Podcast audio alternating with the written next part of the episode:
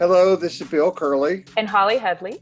And welcome to the podcast In Between, which is an educational offering of St. Paul's United Methodist Church and Ordinary Life.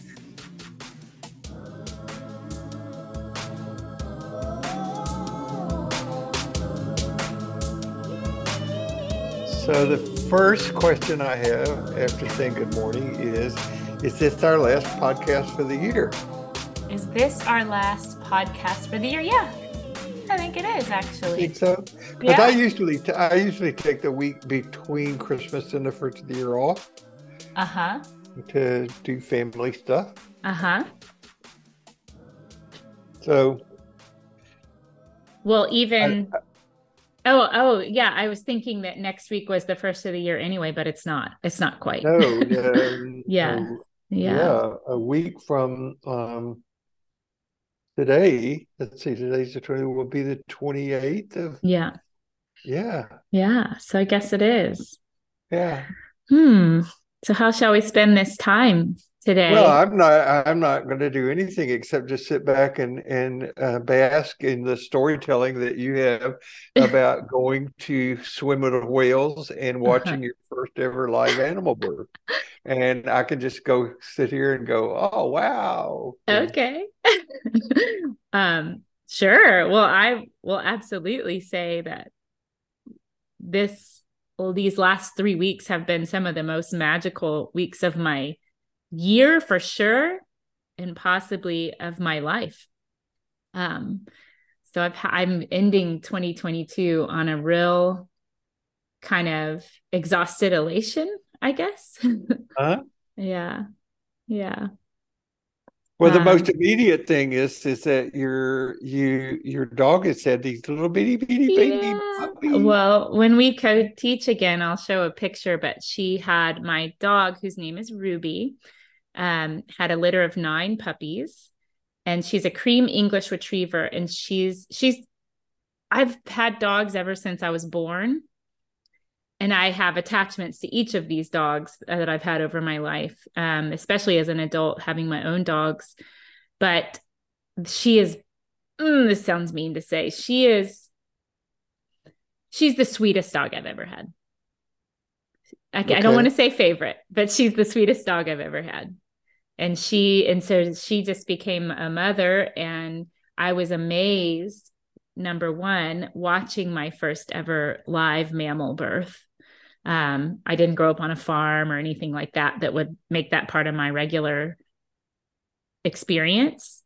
Um, so I was kind of a doula for my dog and, you know, literally holding these placenta sacs as they come out and guiding them out of her and then opening them, giving her the puppies and letting her do what she needed to do to sort of bring them into the world. And so if if you hadn't been there, she would have done this all by herself. If she hadn't been there, she would have done this all by herself. And if I uh, sorry, if I hadn't been there, what I am also thinking in retrospect is that the first two probably would have died. And this is, you know, part of why I think mammals in the wild that give birth to um, dependent mm-hmm. babies. So puppy dogs being one of them humans being another of them right we don't have big litters typically but um but we give birth to dependent offsprings. Pup dogs give birth to dependent offsprings. A, a, baby horse for example gets up and is walking within hours of its birth. Right. And but a, a puppy can't see for the first 10 days and a puppy is still squirming around trying to find the mom for the first 10 days. And um if she had been a wild dog the first two probably would have died because the first one that she gave birth to really scared her. And it was in our living room, and she ran away and ran to her bed up in my bedroom and was just like trembling. She was really freaked out, it seemed.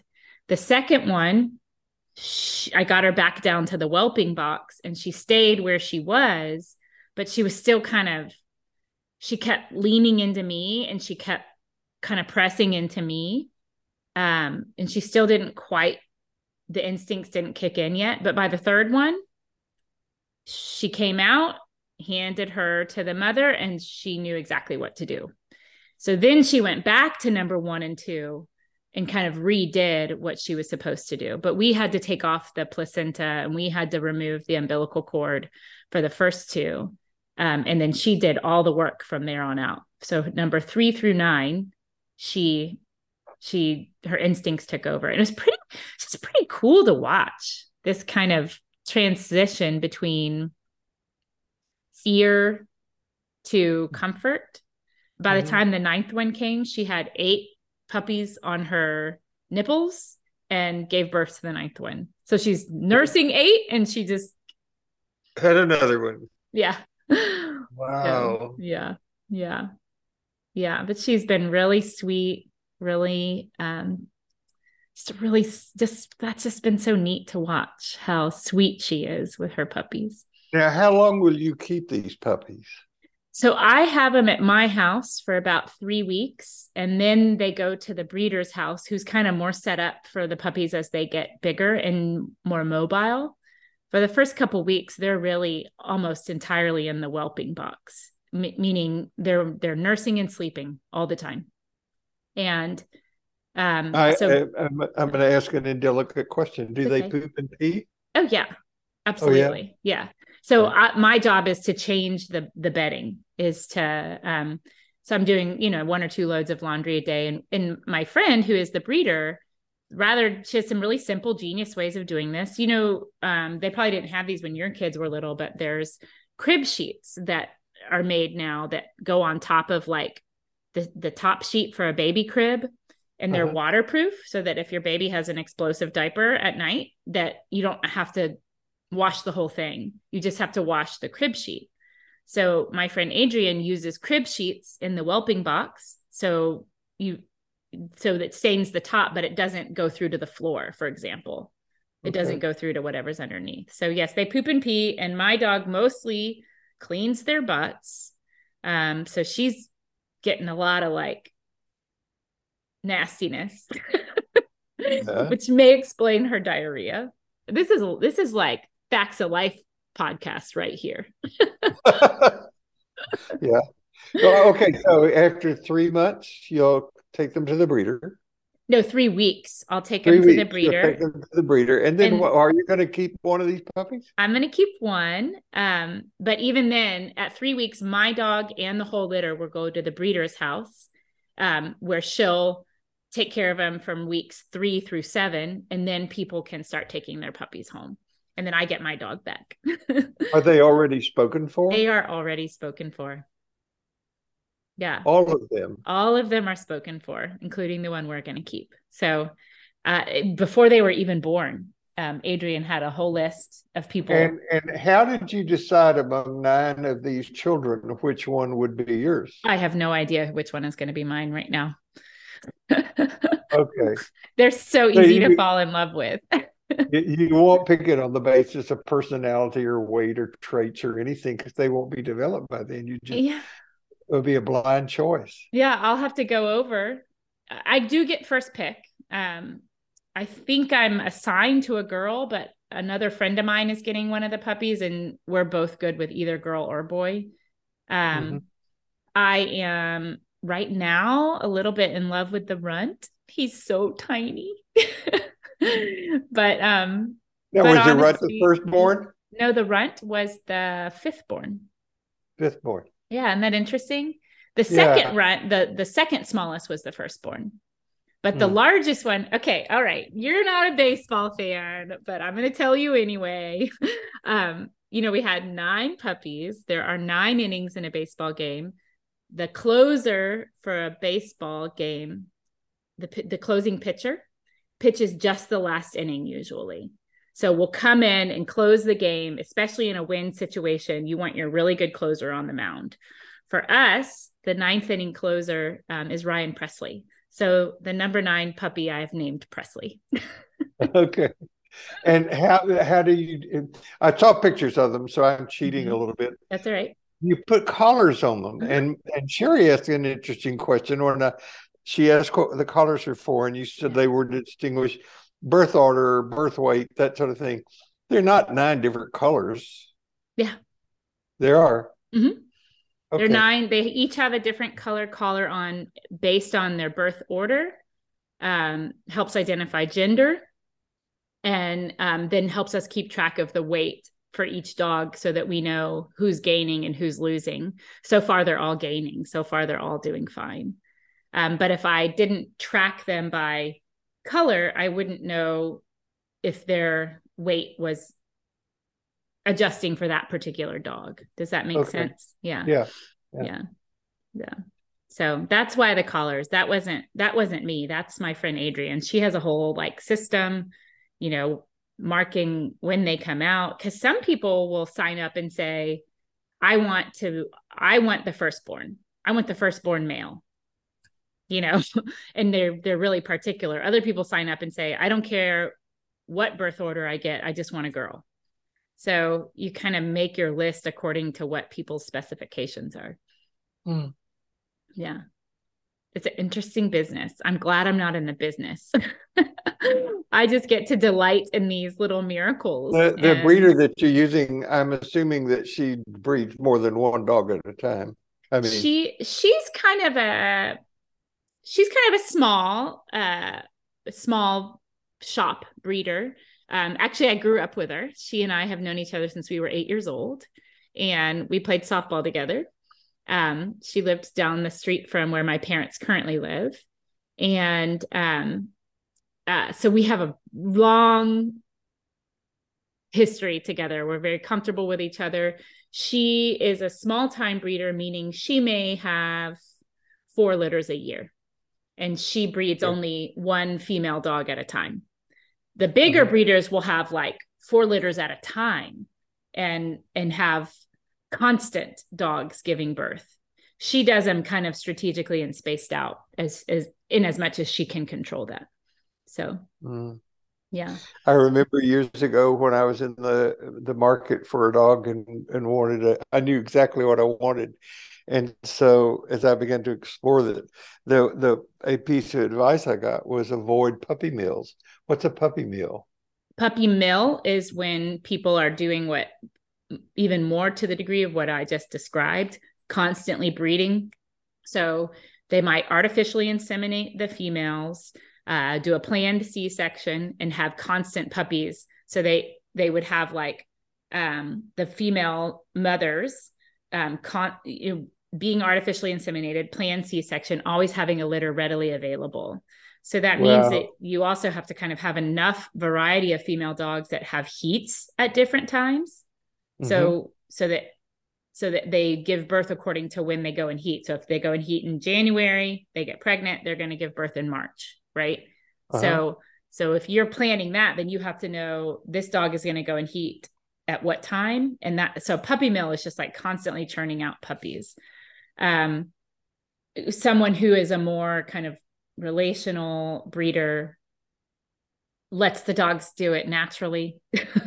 uh, my dog was not artificially inseminated. She she did it the way you do it, and uh-huh.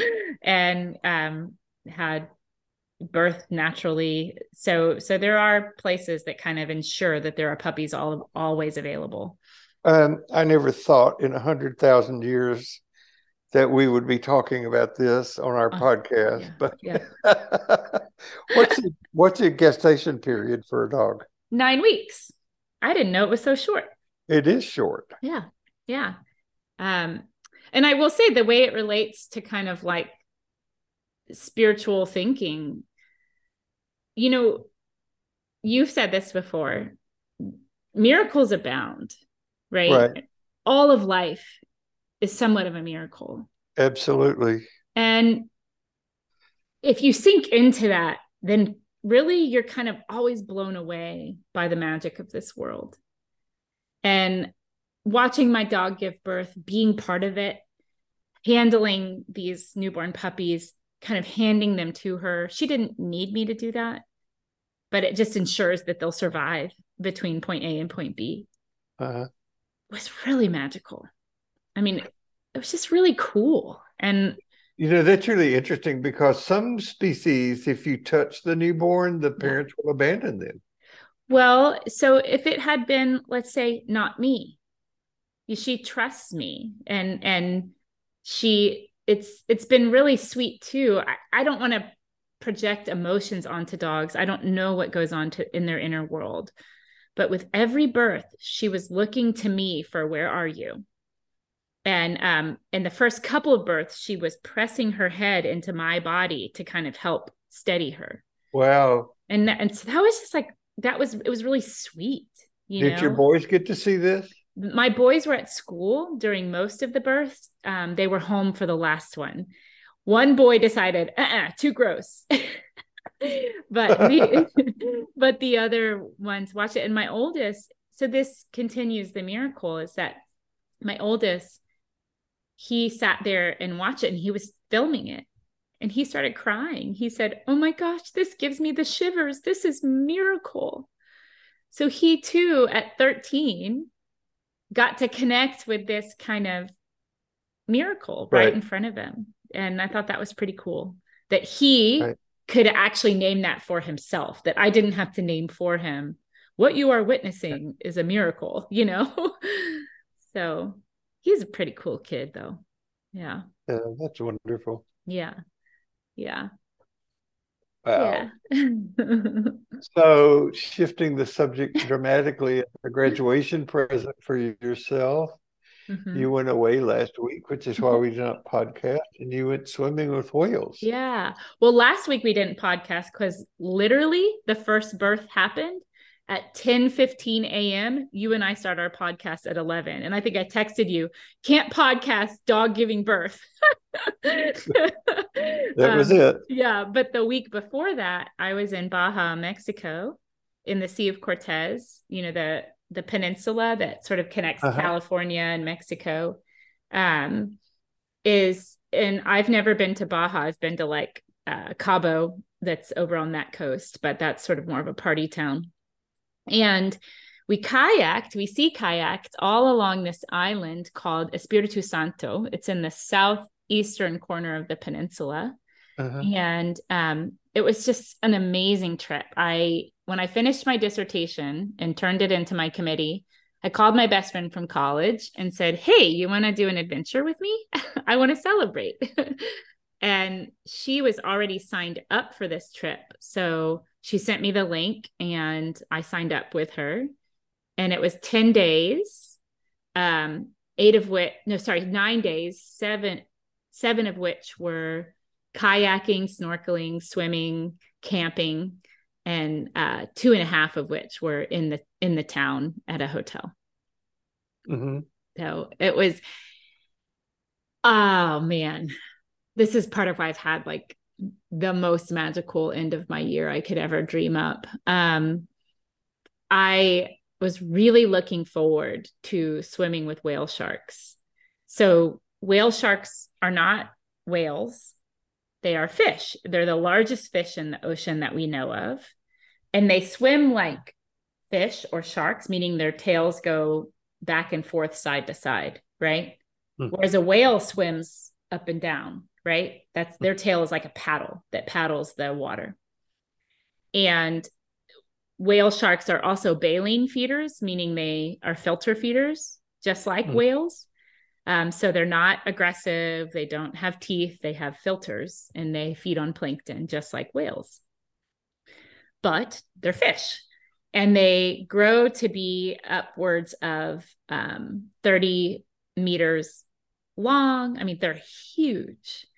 So in the Sea of Cortez at this time of year, the juveniles are coming to this kind of protective area to feed so that they can just grow in size. So we we took a boat over to where they feed and the whole thing is very regulated. The Espiritu Santo is a is a is a national park and all of the creatures are protected. The land is protected.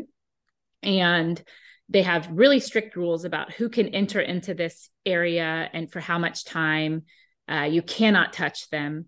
You can only get so close to them. The boats are only allowed in for an hour at a time. So that means if you don't see any whale sharks, you have to leave. Um, they only allow a couple in per day with certified diving guides because they're really adamant about protecting this species. So we saw immediately, we saw two large ones swimming with our boat, but they dove under pretty quickly. Then we saw about a 12 foot long um, juvenile, and we jumped out and swam with that one. But he also dove down pretty quickly. That when when you're snorkeling, you can't dive down with them um, very easily. Then about 10 minutes later, we saw another one who was just like, I kind of joked that he was like a, a couch in the ocean. He was just drifting along, hmm. drifting along. And he was just kind of moving in these ever widening circles to feed. And so we got to swim with him for about 30 minutes.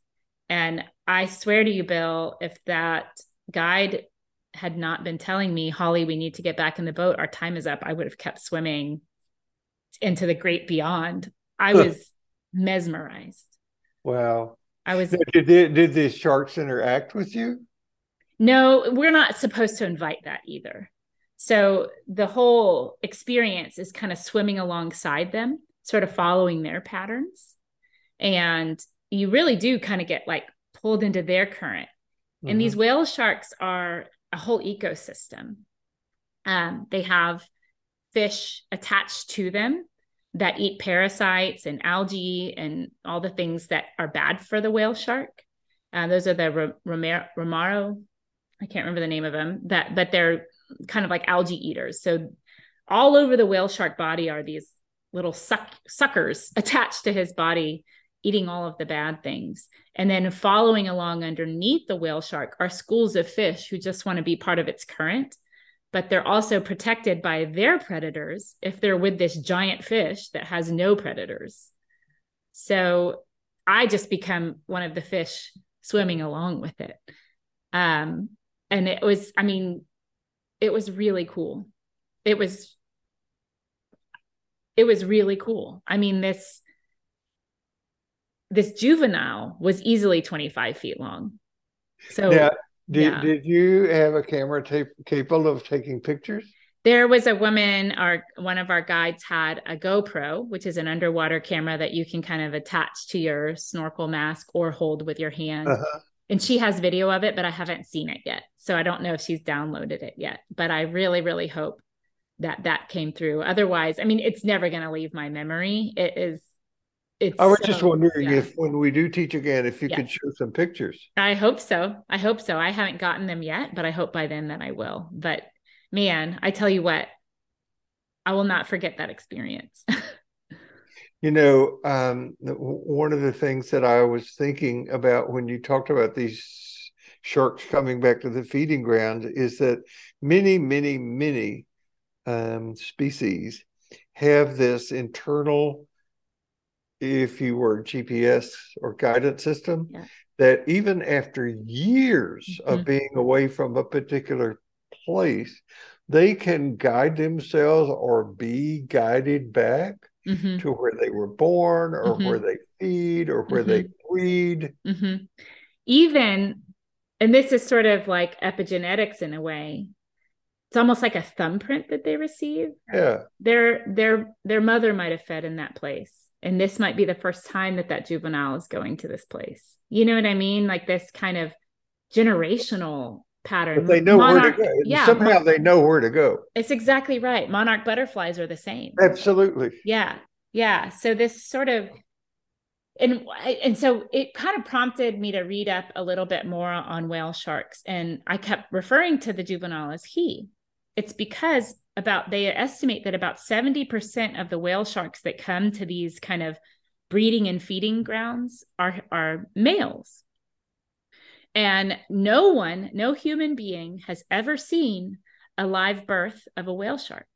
Whereas with many other species we've observed it based on tracking based on um, ocean oceaneers who go out and and really kind of study these creatures but no live birth of a whale shark has ever been seen so they really don't know where they give birth but we do know where they come with their young and usually it's a pod of juveniles that come to one place is Isla Holbox off of the Caribbean side of Mexico in the Gulf of Mexico.